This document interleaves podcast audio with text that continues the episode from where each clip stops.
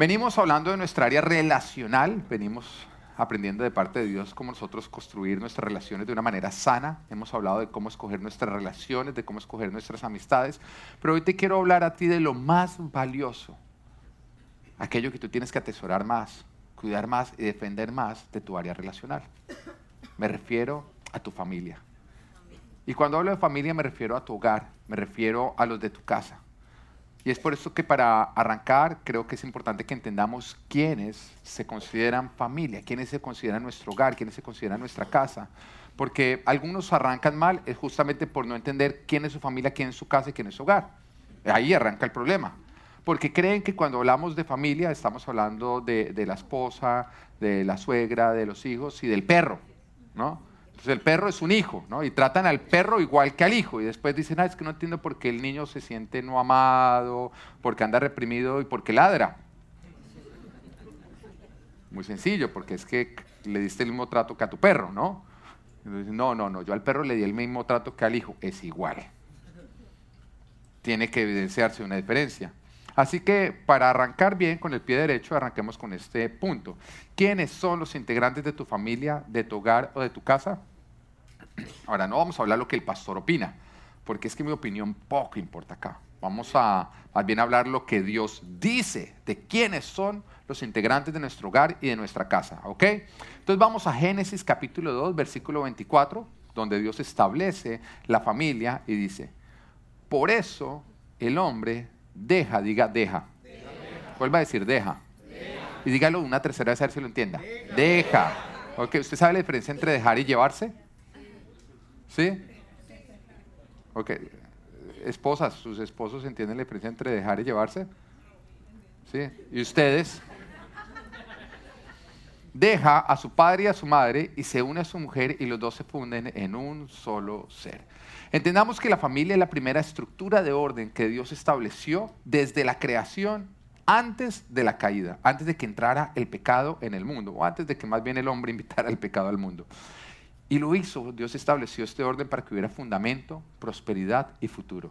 Voy a decir, fundamento, es el fundamento, desde donde se construye todo, es el piso, para que haya prosperidad y para que pueda haber futuro. Eso quiere decir que si no hay familia, ¿qué no hay? No hay fundamento, no hay prosperidad y no hay futuro. O hay lo opuesto. ¿Mm? ¿Mm? ¿Me vas entendiendo de dónde viene la ruina? ¿Mm? Sin una familia saludable, todo se, se derrumba. Y es por eso que el diablo ataca con tanta violencia el orden familiar. Porque si el diablo acaba con la familia, acaba con el fundamento, acaba con nuestra capacidad de prosperar y acaba con toda esperanza de un futuro mejor o de un futuro. Pero ¿cómo ataca el diablo el orden familiar? Muy sencillo, alterando el orden, cambiando el orden. Porque cuando Dios define algo y le da un orden y tú cambias cualquier cosa, ya no hay orden, ahora hay desorden.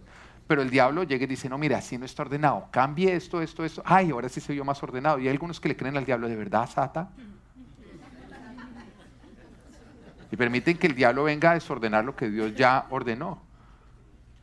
Porque donde no está el orden de Dios, ese algo está de vuelta al caos. Recordemos que cuando Dios dice la palabra que al principio de la creación todo era un caos. Y después Dios prende la luz, dice, hágase la luz. ¿Y qué empieza a hacer? A ordenar. Y después dice, esto es bueno. O sea, bueno es cuando hay orden. Antes de que hubiera orden, había desorden, que era caos. Entonces el diablo lo que quiere es, volvamos a llevar todo lo que Dios ordenó de vuelta al caos. ¿Cómo? Simplemente alteremos el orden. Eso pasa cuando tú llegas y dices, yo sé que Dios dice que este es el orden, pero venga, cambiemos este componente y pongamos un componente diferente. Muy sencillo, tú estás cambiando el orden que produce bendición y estás volviendo todo un caos que produce maldición, lastimosamente. Porque todo orden de Dios contiene la bendición de Dios. Pero todo lo que no tiene el orden de Dios, lastimosamente, no está en bendición y por lo tanto está en maldición. Ahora, ¿qué es bendición? Que va de mejor en mejor, en mejor, en mejor. Una persona que dice, no, yo soy una persona bendecida, es muy sencillo. Mírame en dónde estoy porque mañana voy a estar mejor. Y pasado mañana mejor. Y nosotros podemos saber que de aquí a 10 años vamos a estar mejor, mejor, mejor, mejor, siempre para arriba. Una persona que está bajo maldición es una persona que dice, mírame en dónde estoy porque mañana voy a estar peor. Y después peor. De otras palabras, Pablo de malas. ¿Se llamaba así o no? ¿Mm? Es que yo no veo esos programas mundanos, no mentiras. Eh, yo molesto mucho para los que vienen por primera vez.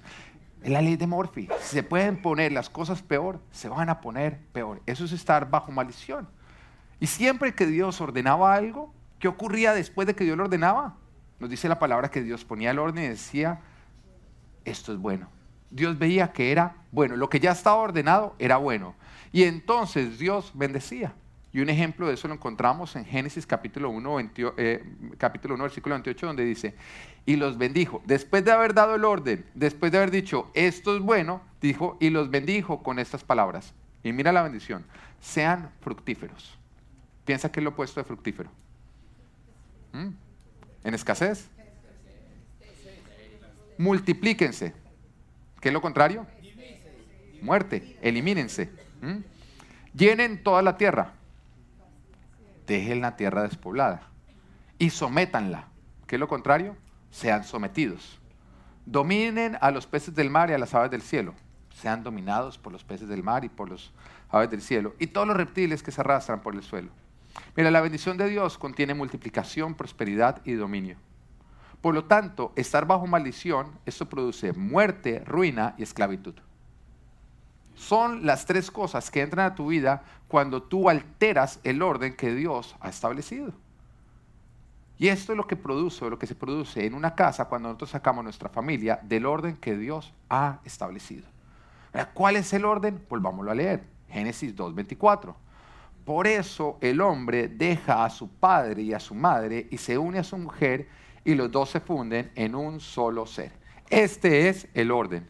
Que cuando nosotros vamos a formar familia, dejamos a padre y madre, no nos los llevamos con nosotros. Dejamos nuestro anterior círculo familiar y nos unimos a nuestra esposa para de esa manera formar un nuevo ser, fundirnos en un nuevo ser. Así que el orden que Dios ha establecido es un hombre, más una mujer que se unen para ser uno solo, habiendo dejado a padres. Así que tu familia, tu hogar, tu casa es el esposo, la esposa y los hijos, hasta que ellos dejan a padre y madre para fundirse en su nuevo hogar. Ahí ya no son. Ahora, ¿qué no es el orden de Dios? El hombre o la mujer que se llevan a sus padres y ahora están metidos dentro del hogar.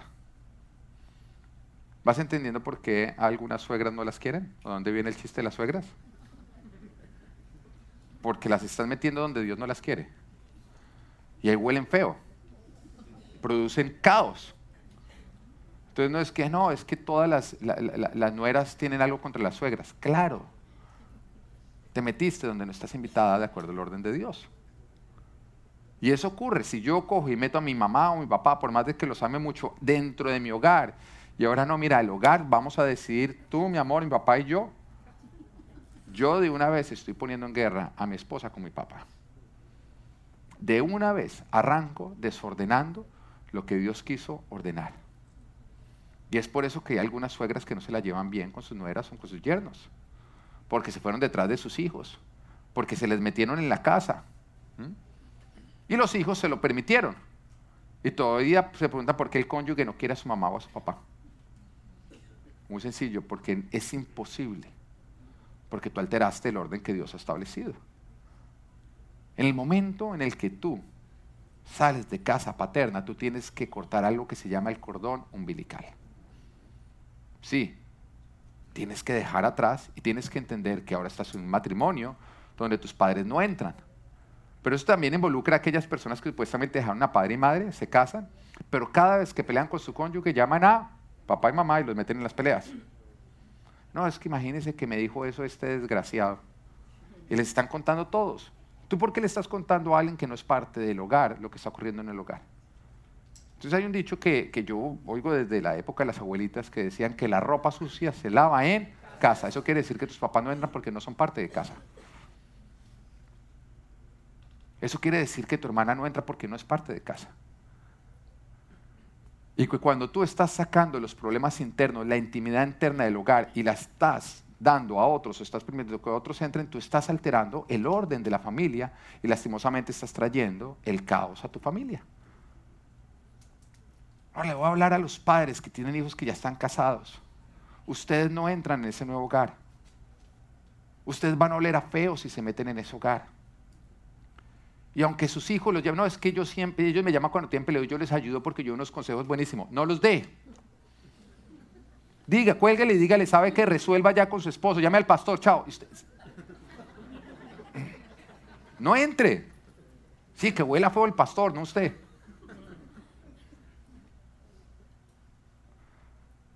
Pero viene la pregunta, ¿qué pasa con los padres que por alguna razón de fuerza mayor tienen que vivir con los hijos? Porque también ocurre eso. Mire, esto tiene que evitarse a toda costa. Pero si toca, se tiene que hacer estableciendo unos límites claros. Es siempre protegiendo la primera responsabilidad del matrimonio, que son el uno al otro, protegiendo también el hogar y entendiendo que ese padre que entra tiene que estar sujeto a la nueva autoridad, que no es parte de la autoridad. En otras palabras, la autoridad establecida en el nuevo hogar es el hombre, el esposo, que con la esposa tienen que buscar un, como un acuerdo, donde el padre que vive, a pesar de que vive adentro, no entra, no tiene que estar de acuerdo, él tiene que sujetarse a las reglas de casa. Se los voy a explicar cómo funciona. Ustedes se acuerdan cuando uno era hijo y los papás le decían, mientras usted viva en esta casa, se hágase lo que yo quiera. ¿Sí? Se les volteó. Tomen para que lleven. ¿Ya van entendiendo? Y usted le dice eso a su papá o a su mamá que le toca vivir en casa por fuerza mayor. Le dice, ay mamá, ¿se acuerda como usted me decía en este? Ella, ay, sí, esos tiempos. Bueno, bueno, haciendo lo mismo.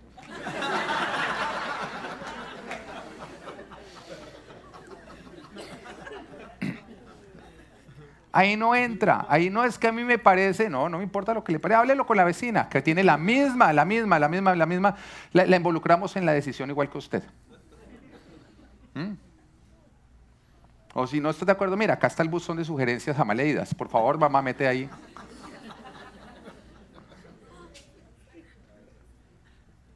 Pero es muy complejo el hombre que le toca pelearse la autoridad de la casa con la suegra. Eso ya es un caos.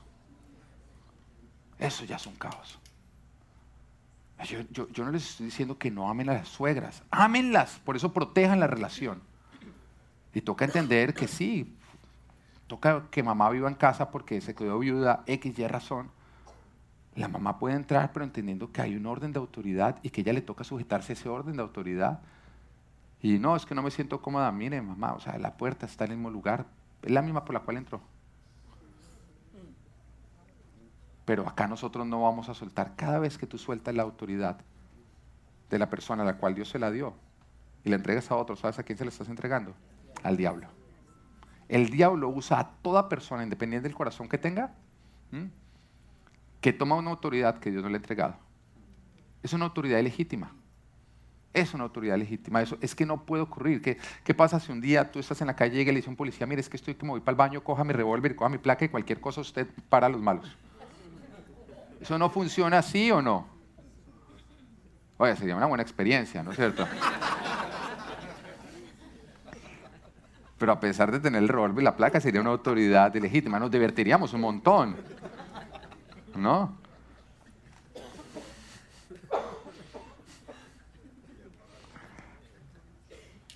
¿Qué más no entra dentro de la casa? El gato o el perro, así tú los ames muchísimo.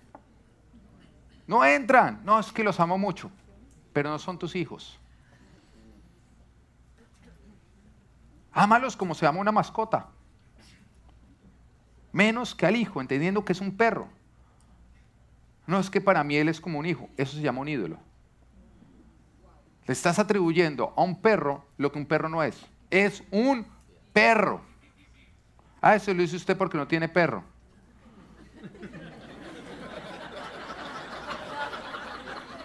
Buen punto.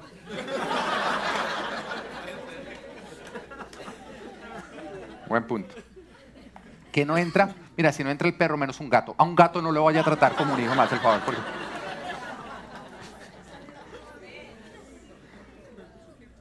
Sí, eso ya es herejía, pero profunda, mejor dicho. Amigos, primos, no entran. La palabra de Dios ya lo ha establecido. Hombre, mujer se unen para ser uno solo. No entra nadie dentro de ese orden. Hombre y mujer se unen para ser uno solo hasta que los hijos dejan el hogar. Eso es lo que se llama el hogar, la casa. Independiente de si por X, Y razón toca que alguien más viva, el orden es hombre, mujer que se unen en un solo ser y los hijos que están por debajo. Todo lo demás es traer caos a donde Dios quiere traer orden. Y por lo tanto, si tú traes caos donde Dios ha establecido un orden, eso va a volver más. Eso va a volver, va, a ir de peor en peor. Amén. ¿Lo van entendiendo o no lo van entendiendo? Amén. Entonces, bueno, vamos entonces a ver el primer orden que Dios establece, que es el matrimonio. Ese sería el punto número dos. Vamos a ver el matrimonio. ¿En qué consiste el matrimonio? Es que hoy en día como matrimonio le llaman a todo. Pues más bien vamos a lo que Dios estableció como matrimonio antes de que hubiera cualquier tipo de alteración, de orden. Y dice la palabra en Génesis capítulo 2, versículo 24, por eso el hombre, diga el hombre, deja a su padre y a su madre y se une a su mujer, diga mujer, y los dos se funden en un solo ser. Dios acá ya lo dejó muy claro, Dios creó el matrimonio monógamo, heterosexual y sin cláusulas de rompimiento, porque se funden en un solo ser. Quiere decir que hasta que la muerte los separe o hasta que Jesús venga todo lo demás por fuera de ese orden es una alteración del orden de Dios. Y por lo tanto no cuenta con la bendición de Dios que es multiplicación, prosperidad y dominio. Sino que produce, por el contrario, muerte, ruina, esclavitud. Abrir las puertas a cambiar el orden de Dios no nos va a regalar un mejor país, lastimosamente. Va a traer la ruina, la muerte y la esclavitud. Y acá yo les voy a decir algo. Uno tiene que entender una cosa como cristiano. Cuando tú votas, tú no votas por las personas.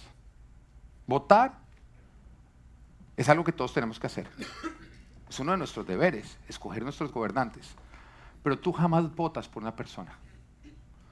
Tú votas por las políticas que representa esa persona, independiente si la persona te cae bien o te cae mal. Ahora, tú no votas por lo que a ti te conviene, no. Tú votas por políticas que se alinean al orden de Dios. Porque cada vez que tú votas por alguien que te cae bien, no me cae bien, además que va a probar algo que yo necesito. Pero sus políticas van en contra de la palabra de Dios, tú estás votando en contra de la palabra de Dios y te estás haciendo cómplice. Y eso te hace caer bajo maldición. Te lo voy a poner así de sencillo. Tú votas por un político que es pro aborto, tú te estás haciendo cómplice de todo aborto que ocurre en ese país. Así de sencillo. Te estás haciendo cómplice. Eso va a traer maldición para tu vida, para tu empresa, para tu familia y para todos los demás. Si tú le entregas dinero a una persona, a una mujer, vaya y aborte, y esa mujer vaya y aborta, ¿tú crees que tus finanzas no se van a ver comprometidas? ¿Tú crees que tu familia no se va a ver comprometida? ¿Tú crees que eso no va a traer maldición sobre ti? Es lo que tú estás haciendo cuando tú votas por un político que representa unas políticas que son pro aborto. Entonces, es absurdo que los cristianos estemos decidiendo por quién votamos, por si me cae bien o me cae mal. ¿Qué importa si nos cae bien o nos cae mal? ¿Mm? Si te cae mal, no mires sus transmisiones por televisión pero por lo menos que tengas la claridad en tu corazón, la certeza en tu corazón, que las políticas de él, las leyes que él va a estar protegiendo, son las que protege el reino. Porque la palabra de Dios dice, aquí te voy a escoger entre bendición o maldición. Bendición si tú obedeces lo que Dios ha establecido y maldición si tú desobedeces. Entonces, si se, si se toma la constitución de los Estados Unidos, que de su bienestar depende nuestro bienestar, y se empiezan a aceptar cosas que Dios condena dentro de la palabra, puede ser que acá sean legales, pero en el cielo son ilegales, pues lastimosamente este país va a traer maldición y tú y yo vamos a estar bajo maldición. Algo que nosotros no podemos quedarnos dormidos es en permitir que se empiecen a cambiar las leyes de este país, porque es como si tú cambiaras las leyes de tu hogar y permitieras que entraran a tu hogar cosas que van a producir maldición y no bendición. Entonces es nuestro deber levantarnos y decir, qué pena con ustedes en el cielo es y siempre va a ser ilegal el aborto. En el cielo, el matrimonio fue establecido así y siempre va a ser establecido así. Recuerda, uno no vota por personas, uno, vota por las políticas que representan esas personas. Y tenlo muy presente. Ahora, yo no estoy metiendo la política en la iglesia. Estoy despertando la iglesia para entender que nosotros también tenemos que estar metidos en la política. Porque tenemos que escoger nuestros gobernantes. Porque una nación tiene los gobernantes que se merece. Así que merezcamos los buenos gobernantes. Amén. El matrimonio es la base, es el soporte de la familia. Es lo más importante. Y por esa razón, si se empieza a desboronar, empieza a desboronarse toda la familia. Además, recordemos que lo único que se mantiene siempre con el paso del tiempo es el matrimonio, porque los hijos se van a ir a formar su propio hogar. Pero la palabra de Dios dice, se unen hombre y mujer y forman un solo ser, dejando a padre y madre. Eso quiere decir que los hijos que tengamos va a haber un momento en que también se van a ir. Pero nunca dice se unen en un solo ser hasta que se van los hijos. Ya quedamos unidos. El matrimonio es como la mafia. Usted entró, ya no sale.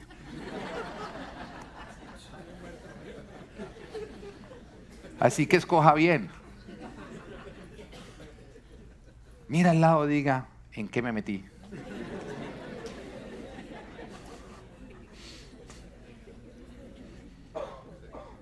Es por esta razón, como es lo único que se mantiene, que los cónyuges nos debemos dar siempre la prioridad. Jamás nuestros hijos pueden estar antes que nuestro cónyuge.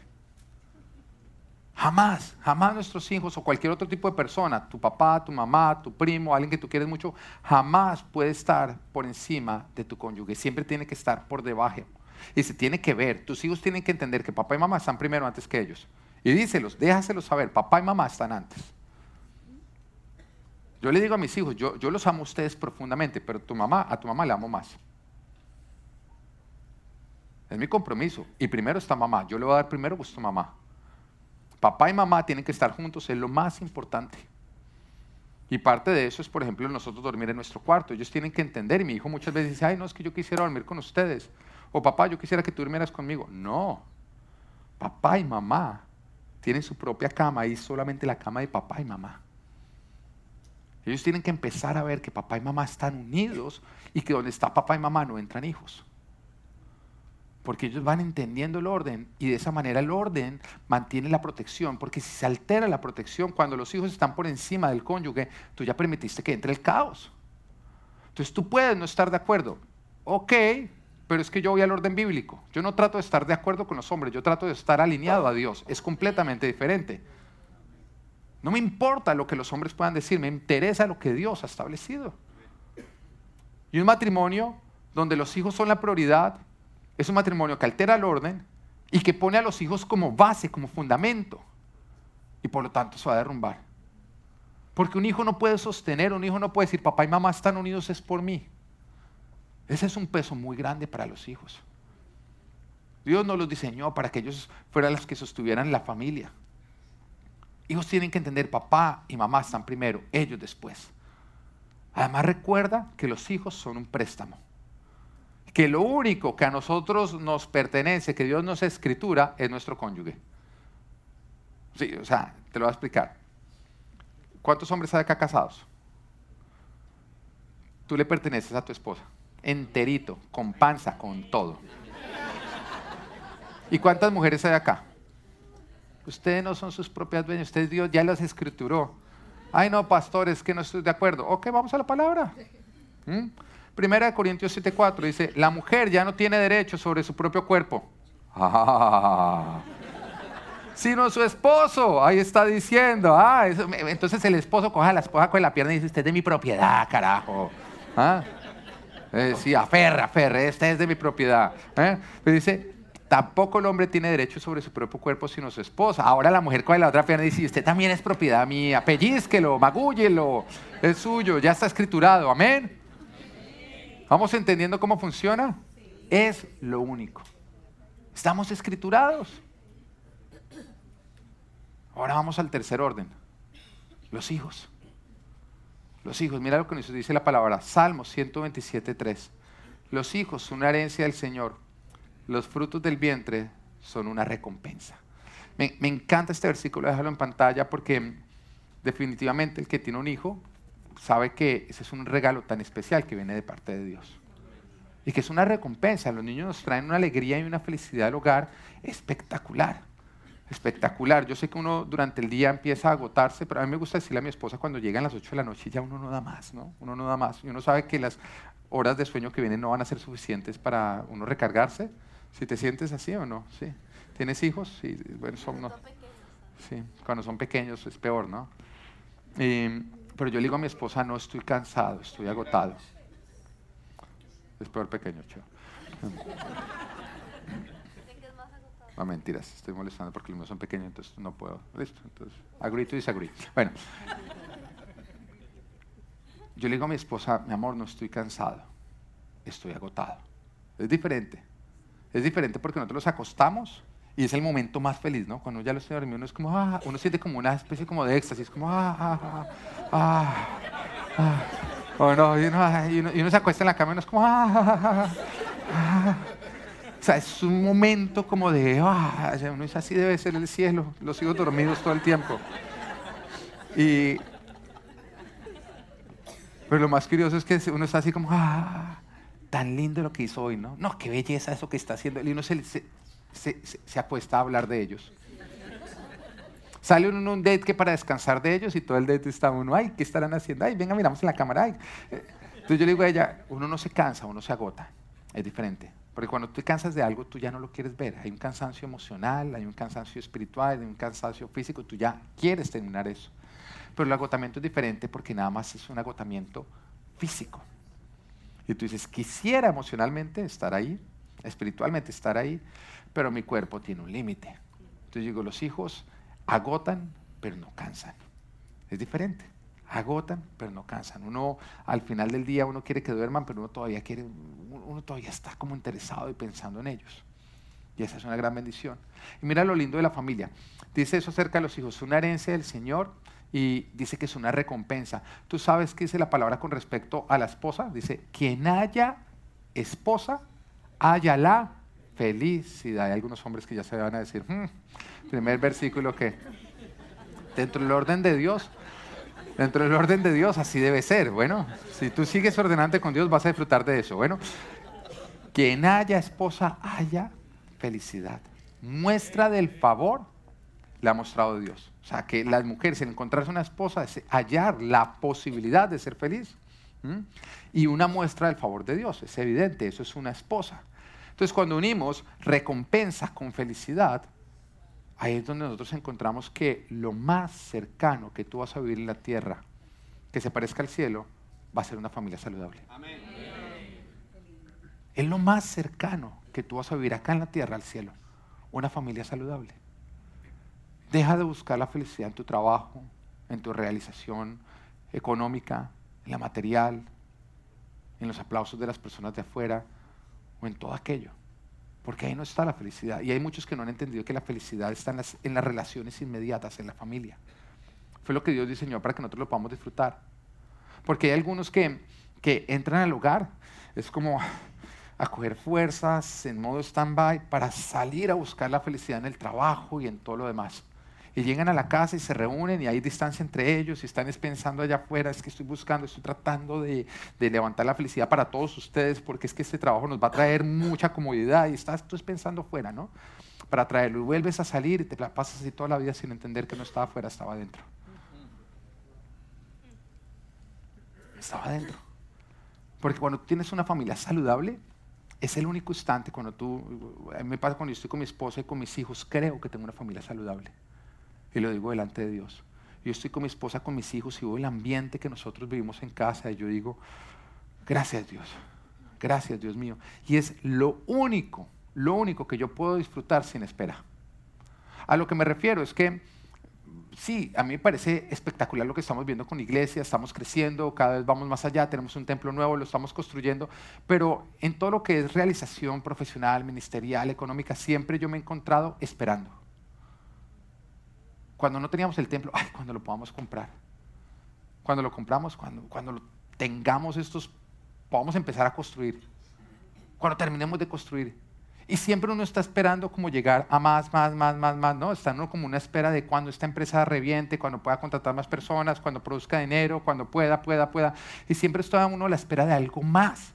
Pero con la familia, yo no miro a mi esposa, a mis hijos y digo, no es que cuando este cumpla un mes más, ahí sí voy a ser feliz. No. Ya está completa. Tú no necesitas que nada cambie. De hecho, tú lo que más quieres es que no cambie porque es un presente perfecto. Es un presente feliz. Mira lo, hermosa, lo hermoso que es el orden familiar. Y por eso lo tenemos que proteger y no podemos permitir que nada lo altere, porque lo más cercano también al infierno acá en la tierra es una familia no saludable. Pero no solamente para ti, para tus hijos. Porque los hijos llegar del colegio a casa, encontrarse papá y mamá peleando, papá llegando de mal genio porque están las cosas difíciles en el trabajo, no eso es un martirio. Oye, hay algunos que se están tirando la familia por andar en rumbas, en fiestas, en infidelidades, en adulterio, en borracheras, metidos en el trabajo, no sea bestia, hermano. Se está perdiendo de todo y lo está derrochando. Fue lo que, dijo fue lo que hizo el hijo pródigo. El hijo pródigo cogió el hogar, papá, hermano, todo lo que había adentro y dijo, ¿sabe qué? Yo me estoy perdiendo, por estar acá, me estoy perdiendo de la felicidad. Y fue y derrochó esto, esta unidad en prostitutas, en fiestas, en mujeres, para al final quedarse solo.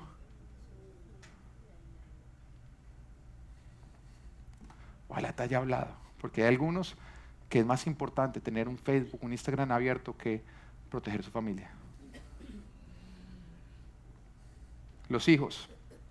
Los hijos son una bendición, son una gran recompensa, sin embargo es importante recordar que le pertenecen a Dios. Porque como Él advierte, porque también es una advertencia en, capítulo, en, el, en Génesis 2.24, dejarán a padre y madre y se unirán a su esposa y serán uno solo. Disfruta a tus hijos ahorita, porque en el momento que crezcan, ellos dejarán y ellos van a ir a formar su propio hogar. Son prestados. Lo único que queda, mira a la mujer de al lado, tu esposa, si no es tu esposa, no la mires. Y entiende que esa princesa es lo único que va a quedar. Y también, mira, mira el monigote del lado, tu esposo.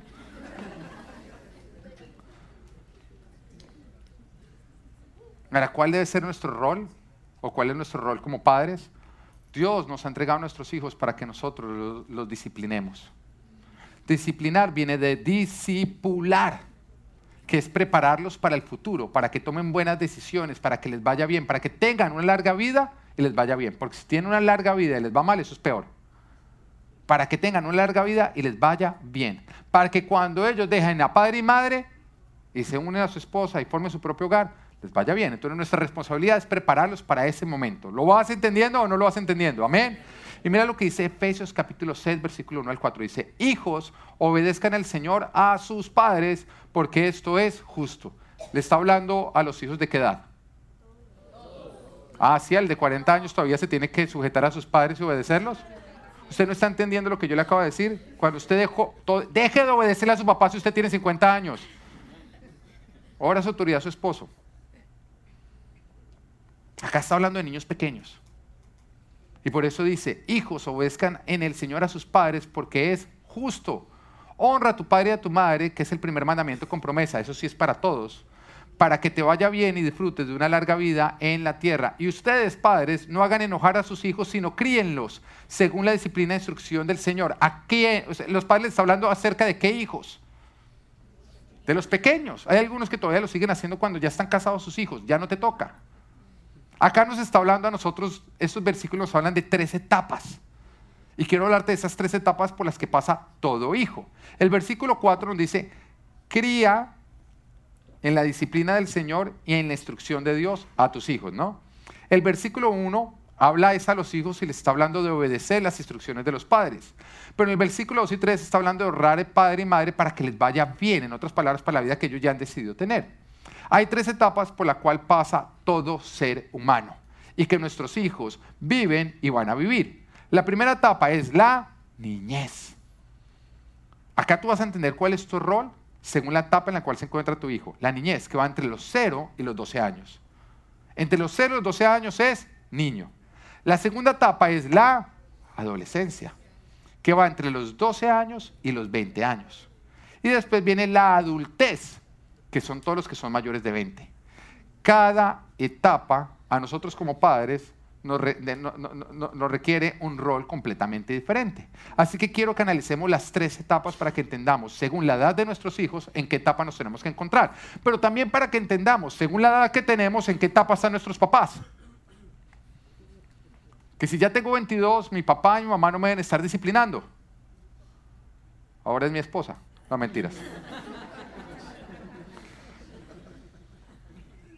La niñez, hasta los 12 años. Esta etapa la he llamado donde instruimos y disciplinamos. Donde instruimos y disciplinamos. ¿Ok? Efesios 6, 4 dice, ustedes padres no hagan enojar a sus hijos, sino críenlos según la disciplina e instrucción del Señor. Me encanta como dice, no hagan enojar, porque hay unos padres que pasan por encima de las emociones de sus hijos. No, un hijo toca entender las emociones que él está teniendo y no pasar por encima de ellas, sino enseñárselas a manejar. Me encantó ayer el seminario entender que cuando un niño nace empieza a desarrollar emociones y cuando llega a los dos años desarrolla la ira. Antes no la ha sentido. Es por eso que cuando llegan los dos años se convierte en, uno, uno dice, me cambiaron el hijo.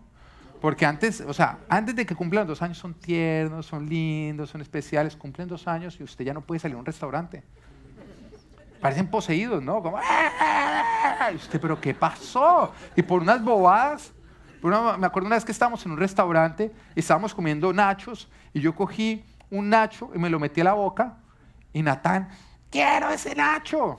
Y yo, pero hay más, no quiero ese, ya me lo había tragado.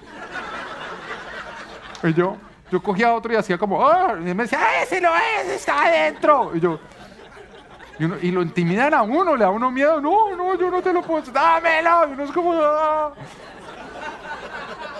Se asusta uno. uno, ¿qué pasó? Pero, pero, pero esos meses eras tierno. ¡Ya no más! Y va. Me cambiaron a mi hijo. Terrible tú. Son terribolísimos tus. Pero claro, desarrollan la ira y nuestra responsabilidad como padres no es en este momento venir a reprimírsela, sino enseñándosela, a enseñársela a manejar. Es enseñársela a manejar. Entonces ayer vamos a salir, como yo me quedé cuidando a mis hijos mientras que estaban en el, en el, seminario de la ira, eh, voy a salir con, con Natán y con Abel. Abel se me había dormido, lo puse en el coche y voy a salir con Abel. Y le digo, mira, como te vas a montar en el carro, de pronto te queda dormido, te va a poner el pañal. Él ya no usa pañal, pero cuando se queda dormido a veces, y yo no me gusta limpiar sus entonces le, digo, ponte el, pañal. Y me empieza a hacer de una vez una pataleta. Que no quiero pañal, que no sé qué, que yo no me voy a hacer yo, amor, pero ¿qué tal que mojes el car del carro? Que entonces por algo el car ¿para qué no? Entonces yo, mi amor, pero es que de pronto los pantalones, ¡eh, que no quiero, que no quiero! Y yo, yo ¿sabes en ese momento que sentí? Que tenía que ver ya ese seminario de la ira. Voy a llamar rápido a mi esposa para que me diga cuáles son los puntos, ya, ya, ya, ya, yo no puedo esperar. Pero en ese momento me frené. Digo, explícame por qué no te lo quieres poner. Entonces él llega y me dice, porque voy a llegar allá y Santi, el hijo de Cheo, se va a dar cuenta que yo uso pañal y me da pena. Bueno, la ira se le convirtió en, una culpa, ¿no? Como, ¿quién no entiende eso o no? Yo, mi amor, tienes toda la razón, entonces hagamos una cosa, yo me comprometo en que si tú te lo pones, yo te lo quito antes de llegar allá. Él de verdad es el que quitó toda la ira. Pero mira lo que es no, no enojar, es, es entender, es comunicar, es empezar, ok, mi amor, él no lo estaba haciendo rebelde. Él lo estaba haciendo porque estaba lidiando con vergüenza. Entonces yo le digo, mi amor, mira, hagamos algo, antes de llegar yo te quito el pañal. Y me dice, ¿de verdad? Sí, me dice, bueno, bueno, papi, pero ¿qué hacemos si, si, si, si cuando tú vayas entrando con el pañal en la mano, Santi lo ve? Entonces llego y yo le digo, mi amor, yo le digo que es de Abel. Me mira y me dice, papá, pero nosotros no podemos mentir, ¿tú por qué vas a mentir?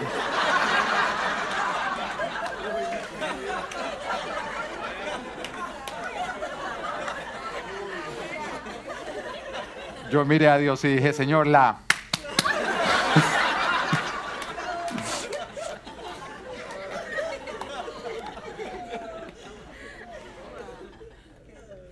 cuando el discípulo supera al maestro, ¿no? Yo no, me quito toda autoridad para venir a predicar hoy acá y todo. Yo le dije, tienes toda la razón, Nathan, tienes toda la razón, pero después vi que el pañal que iba a poner era de Abel. Yo dije, no, mira, pero este, este es el pañal de Abel, entonces no estaría diciendo mentiras. Tu papá no miente, ¿no es cierto? ¿No es cierto? Entonces él me miró y me dijo, ah, ok, entonces sí, sí podemos decir eso sin que tú mientas, papá. Eh, el tema con esto es entender que cuando nosotros estamos disciplinando, no solamente es corregir las acciones, sino aprender, enseñarles a ellos a manejar sus emociones. Es también un requerimiento que nosotros como padres tenemos que llevar a cabo. Dice, ustedes padres no hagan enojar a sus hijos. No, no los hagan enojar. No es acerca de pasar por encima de sus emociones, pero sí dice, críenlos según la disciplina e instrucción del Señor. Para poderlos criar bien, tenemos que nosotros buscar a Dios y entender cuál es la disciplina y cuál es la instrucción que Él a nosotros nos da. En esta etapa, que es cuando ellos son niños, antes de los 12 años, nosotros debemos instruir y disciplinar a nuestros hijos. Y esto lo que significa es que les tenemos que enseñar a ellos a diferenciar entre lo bueno y lo malo. Ellos no saben, un niño no sabe lo que es bueno y lo que es malo. Nosotros les tenemos que enseñar a ellos la diferencia entre lo bueno y lo malo. Porque no lo saben. Ellos deben aprender que cuando hacen lo malo hay consecuencias desde ya les tenemos que enseñar que escoger lo malo es escoger una mala consecuencia. Porque desde ya lo que tú hagas en la niñez va a determinar la adolescencia y lógicamente la adultez. Hay muchos que tienen hijos rebeldes que son adolescentes y el problema no es lo que estás haciendo ahorita, fue lo que no hiciste cuando eran niños. Porque desde que es niño empieza el niño a querer saltarse la autoridad viene en nuestra naturaleza. Nuestra naturaleza caída es no habernos sujetado a la autoridad de Dios, sino vivir por fuera de la autoridad. Entonces, desde que un niño nace, es lo que quiere hacer. Identifica la autoridad y dice, me la voy a saltar. Entonces, si tú dejas que de niño se salte la autoridad en la adolescencia, olvídate, ya no lo doy más. Entonces, en ese momento toca enseñarles a ellos, yo soy la autoridad, tú tienes que sujetarte a la autoridad, cuando lo hagas, va a venir lo bueno, pero cuando tú te saltes la autoridad, te la trates de saltar, va a venir una mala consecuencia. Les enseñamos que todo lo que ellos escojan trae una consecuencia. Y por esta razón debe incluir la varita. Y muchos podrían decir, no estoy de acuerdo con la varita.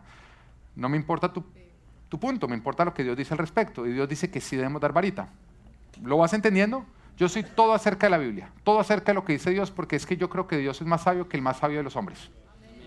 Y si Dios lo dice, Él es más inteligente que todos. Él nos creó, Él creó la inteligencia.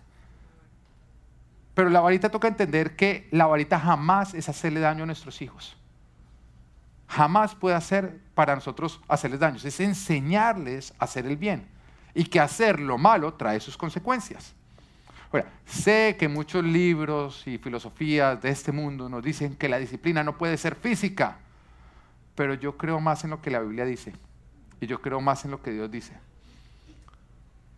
Le creo más a lo la Biblia que a los expertos humanos que siempre se contradicen.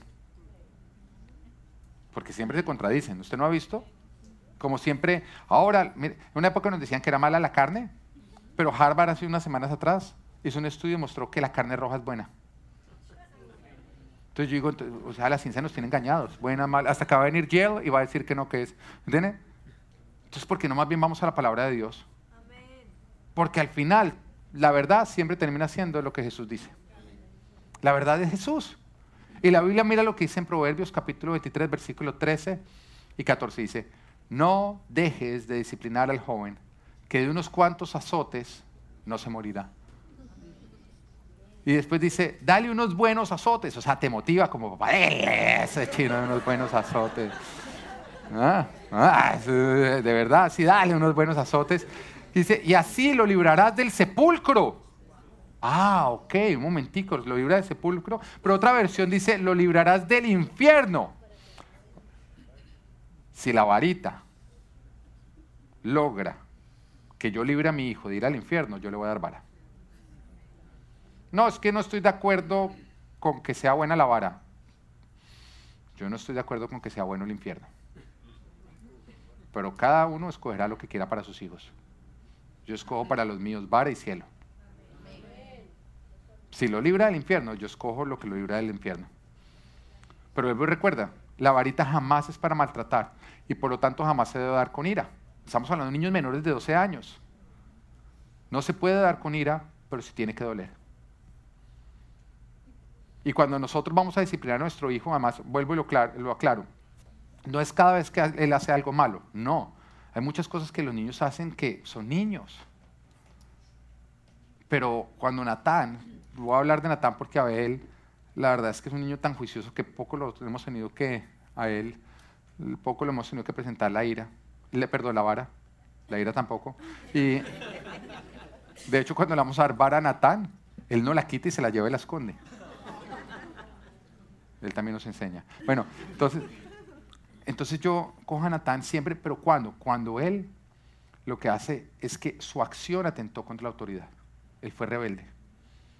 Cuando él prácticamente, la traducción de lo que él hizo es, sé que tú dijiste que no lo hiciera, pero de todas formas lo quiso hacer y qué? O sea, él retó la autoridad. Inmediatamente es, ¿y qué? Vara, uy, mire, eso es bendito. Eso es bendito. Él empieza, no, no, no, vara, no, no, no, me arrepiento, me vara, no, para, para, para, para. Y yo traigo la vara y me la trata de negociar. Papá, papá, espérate, espérate, antes, antes te quiero decir algo, te quiero decir algo. Yo busco que no haya ira. Entonces yo la pongo a un lado. Cuéntame.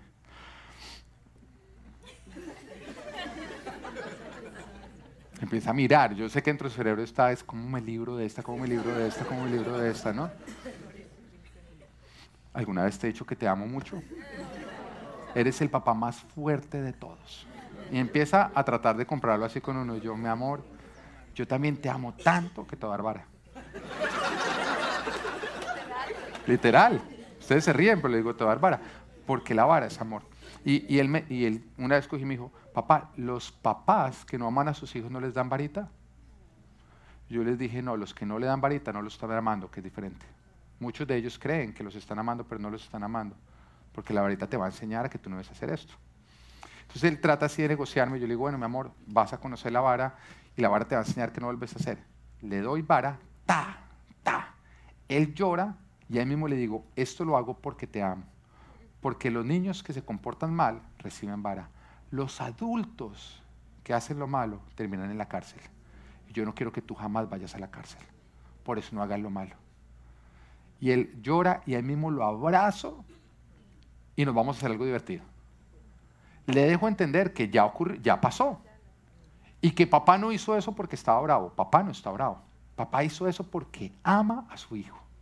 Entonces no es como que le doy vara y después él viene, no, no, que estoy bravo. No, porque no fue una acción guiada por la ira, fue una acción guiada por el amor. Siempre él tiene que recibir amor. Ahora, hay algo que tú siempre tienes que enseñarle a tu hijo, es que el rencor jamás funciona. No. Apenas ya él pide perdón, se perdona inmediatamente y ya no es rabia, ya, o sea, estamos bien, ya, te perdoné. Porque él tiene que entender que cuando él peca y se arrepiente, Dios él mismo lo perdona. Yo le estoy modelando a Jesús. Porque como él todavía no puede ir a la Biblia a leerla, yo tengo que actuársela. Que él pueda vivir a Papá Dios en casa. Trato de siempre comportarme como Papá Dios se comporta. Le enseño. ¿Mm? Amén. Viene la segunda etapa, la adolescencia, que va entre los 12 y los 20 años.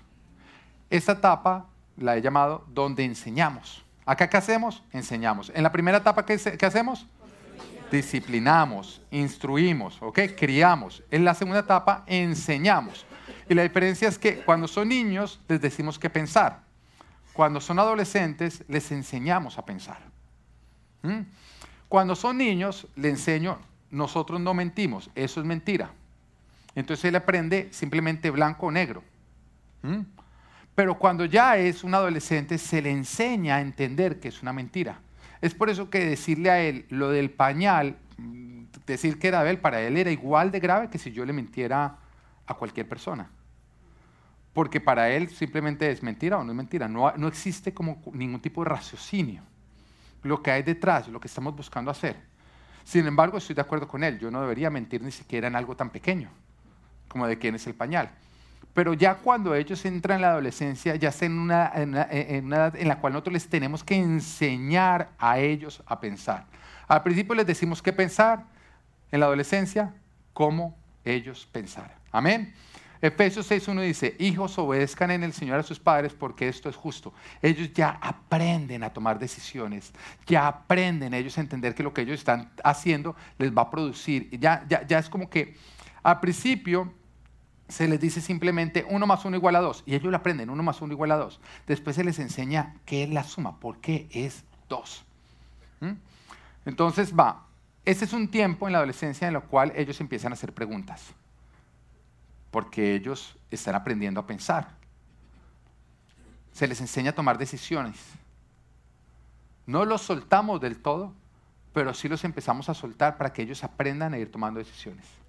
Recordemos que a esta edad, a los 12 años, fue cuando Jesús es llevado por sus padres a Jerusalén y nos dice la palabra que se perdió y lo encontraron tres días después sus padres. Ahora, cuando lo encontraron, ¿qué lo encontraron haciendo? No. Lucas capítulo 2 versículo 46 dice, al cabo de tres días lo encontraron en el templo sentado entre los maestros, escuchándolos y haciéndoles en la edad de hacer preguntas. Es la edad en que nosotros tenemos que responder sus preguntas, en que nosotros los empezamos a formar para que ellos aprendan a pensar. También en esta etapa ellos desarrollan sus hormonas, su atracción sexual. Y es por eso que es muy importante que nosotros construyamos una cercanía para que ellos puedan contar con nosotros, para que nosotros podamos parte de cómo ellos van a manejar toda su atracción sexual, cómo van a manejar sus hormonas. Entonces tienes que ganarte la cercanía de tus hijos. Deuteronomio 6, 7 dice, Incúlcaselas continuamente a tus hijos. Háblales de ellas cuando estés en tu casa y cuando vayas por el camino, cuando te acuestes y cuando te levantes. Usa las preguntas, usa toda la enseñanza para producir una cercanía, para que se desarrolle una cercanía con tu hijo. Lo cual nos lleva a la tercera y última etapa, que es la adultez, mayores de 20 años. Y esta etapa la he llamado confiamos. ¿Acá qué hacemos? Confiamos, confiamos. Porque a los 20 años hay varios versículos bíblicos que nos evidencian que desde los 20 años ya, Dios los consideraba y los veía como adultos. En Éxodo capítulo 30, versículo 14, el Señor está diciendo que a la edad de 20 años ellos ya son responsables de sus propias ofrendas. En otras palabras, lo que papá y mamá hacen ya no cuenta para ellos. Ellos tienen que salir y encargarse de su propia relación. En Números 1.3 ya tenían que, nos dice que después de los 20 años ya ellos tenían que ir a la guerra. Y también nos dice en números 14, 29 que a partir de los 20 años ya cada uno de ellos era responsable de sus propios pecados. Ya papá y mamá no tenían nada que ver con eso. Lo que ellos hacían malo les iba a producir consecuencias y ellos tenían que asumir las consecuencias solos. Así que, ¿cuál es nuestro rol como padres cuando ya nuestros hijos llegan a los 20 años? Ya terminó el tiempo de instrucción y disciplinar. Ya terminó el tiempo de enseñar. Ahora debemos es confiar en lo que nosotros enseñamos. Y tenemos que dejarlos decidir. A partir de este momento, el padre pasa a ocupar un lugar, una posición más de hermano, hermanos en Cristo, donde es alguien que le sirve de consejero, pero que ya no puede estar metido en la vida de ellos. El padre que después de los 20 años pretende meterse en la vida de sus hijos, y decidir por ellos, ya no tiene la autoridad de Dios. Ya Dios no te da autoridad. Después de que tu hijo tiene 20 años, ya, ya Dios no te da autoridad sobre la vida de ellos. Por lo tanto, cuando tú tratas de ser autoridad, tú lo que estás haciendo es usando una autoridad usurpada, no la autoridad que Dios te dio. Y siempre las autoridades usurpadas lo hacen usando el control, la manipulación y la intimidación. Después de los 20 años, cuando tú pretendes que tus hijos hagan lo que tú quieres, tú realmente los estás controlando, manipulando o intimidando. ¿Oyen o no oyen? Piensa en tus padres, si tú eres mayor de 20 años, si ellos pretenden que tú hagas lo que ellos quieren. Ellos te están buscando controlar, manipular, intimidar. Porque ya no tienen autoridad. Cuando mi hijo sale a correr, yo le digo, stop, él frena. Pero él no frena porque yo lo estoy controlando, intimidando o manipulando. Él frena porque él, papá, es autoridad lo que él está oyendo. Cuando tú vas en tu carro y llega el policía y te frena, tú no frenas porque te esté controlando, intimidando, manipulando. Tú frenas porque es la autoridad. Pero si a ti un maleante te quiere hacer frenar el carro, ¿qué va a hacer? ¿Uso de qué? ¿De un revólver que te va a intimidar? ¿De una manipulación o de un control? Es 100% satánico. Después de los 20 años, los padres no pueden decidir por los hijos. Y si tú tienes más de 20 años, tú tienes que entender eso para entender que tú ya no tienes que hacer lo que papá y mamá te están diciendo porque tú ya eres un adulto. A los hijos estamos llamados a honrar a nuestros padres siempre. La responsabilidad de honrar a nuestros padres está por siempre. Pero esto no quiere decir que nosotros tenemos que hacer todo lo que ellos dicen. No, eso no es honrar. Eso es salirnos del orden de Dios.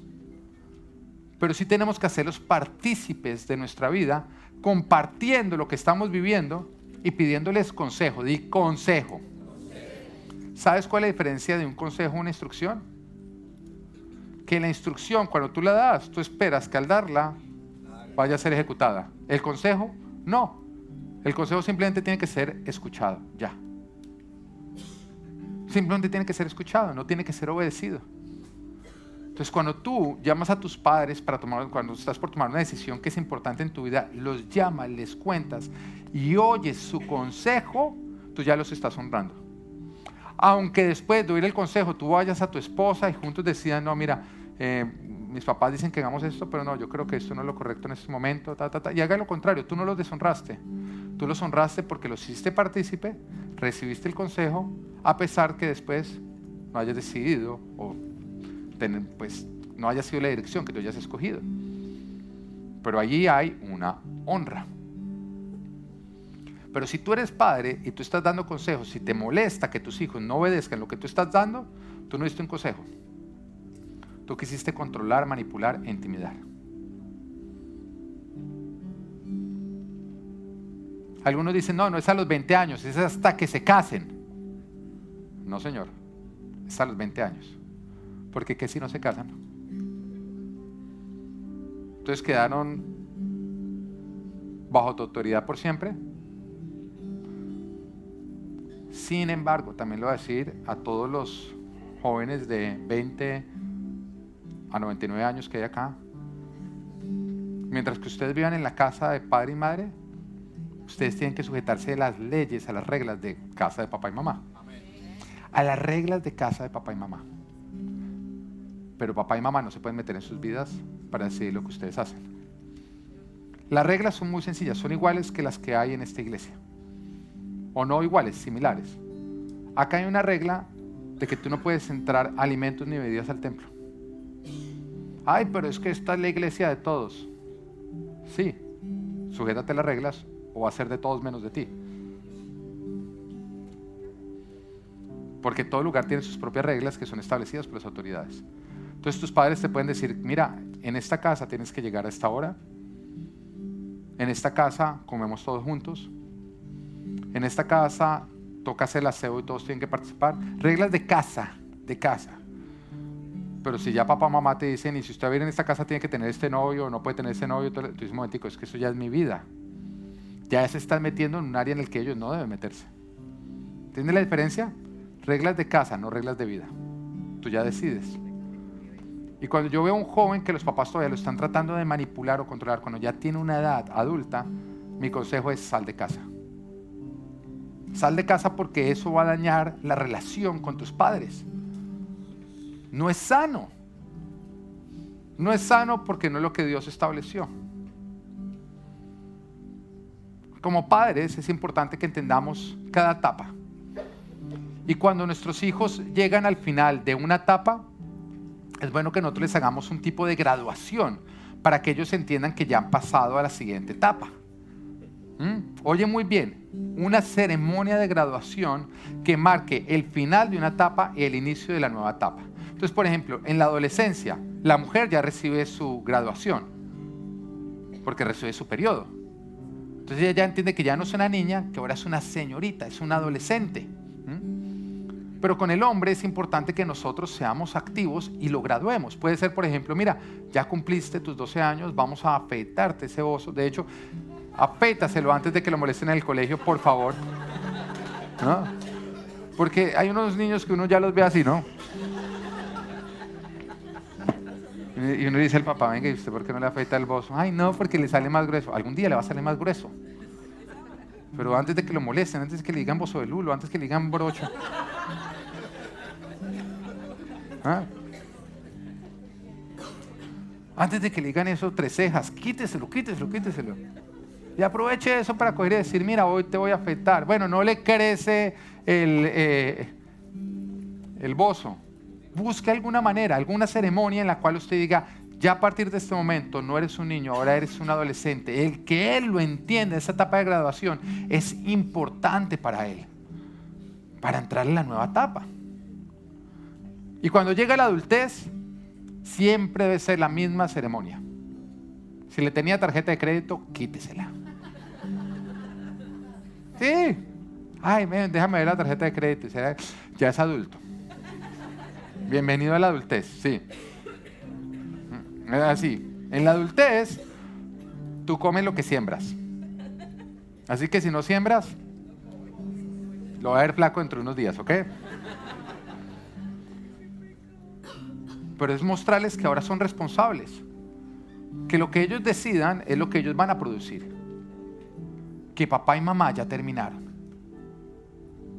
Entonces, pueden ser cosas como, mira, ya, ya cumpliste 20 años, vas a seguir viviendo acá, pero ya llegó el tiempo de trabajar y, debes aportar. Paga tú el cable, paga tú la cuenta más pequeña. Son pequeñas cosas que les van haciendo entender que ya son adultos y que los van responsabilizando. Y, yo creo que uno de los problemas más grandes que, que, vive un adulto es el adulto que nunca dejó de ser niño, que no es responsable de sus propias consecuencias, que todavía espera que otros asuman las consecuencias de él. Y, los vemos de todas las edades, los vemos de todas las edades.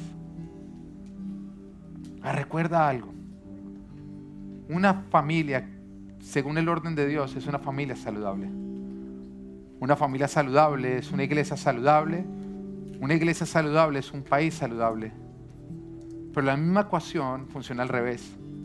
Una familia que no está de acuerdo al orden de Dios es una familia que no es saludable. Y eso produce una iglesia que tampoco es saludable. Y eso produce un país que tampoco es saludable. Y eso produce un mundo que simplemente está en caos. Así que organízate. Esto es Live a Full Life, área relacional familia saludable.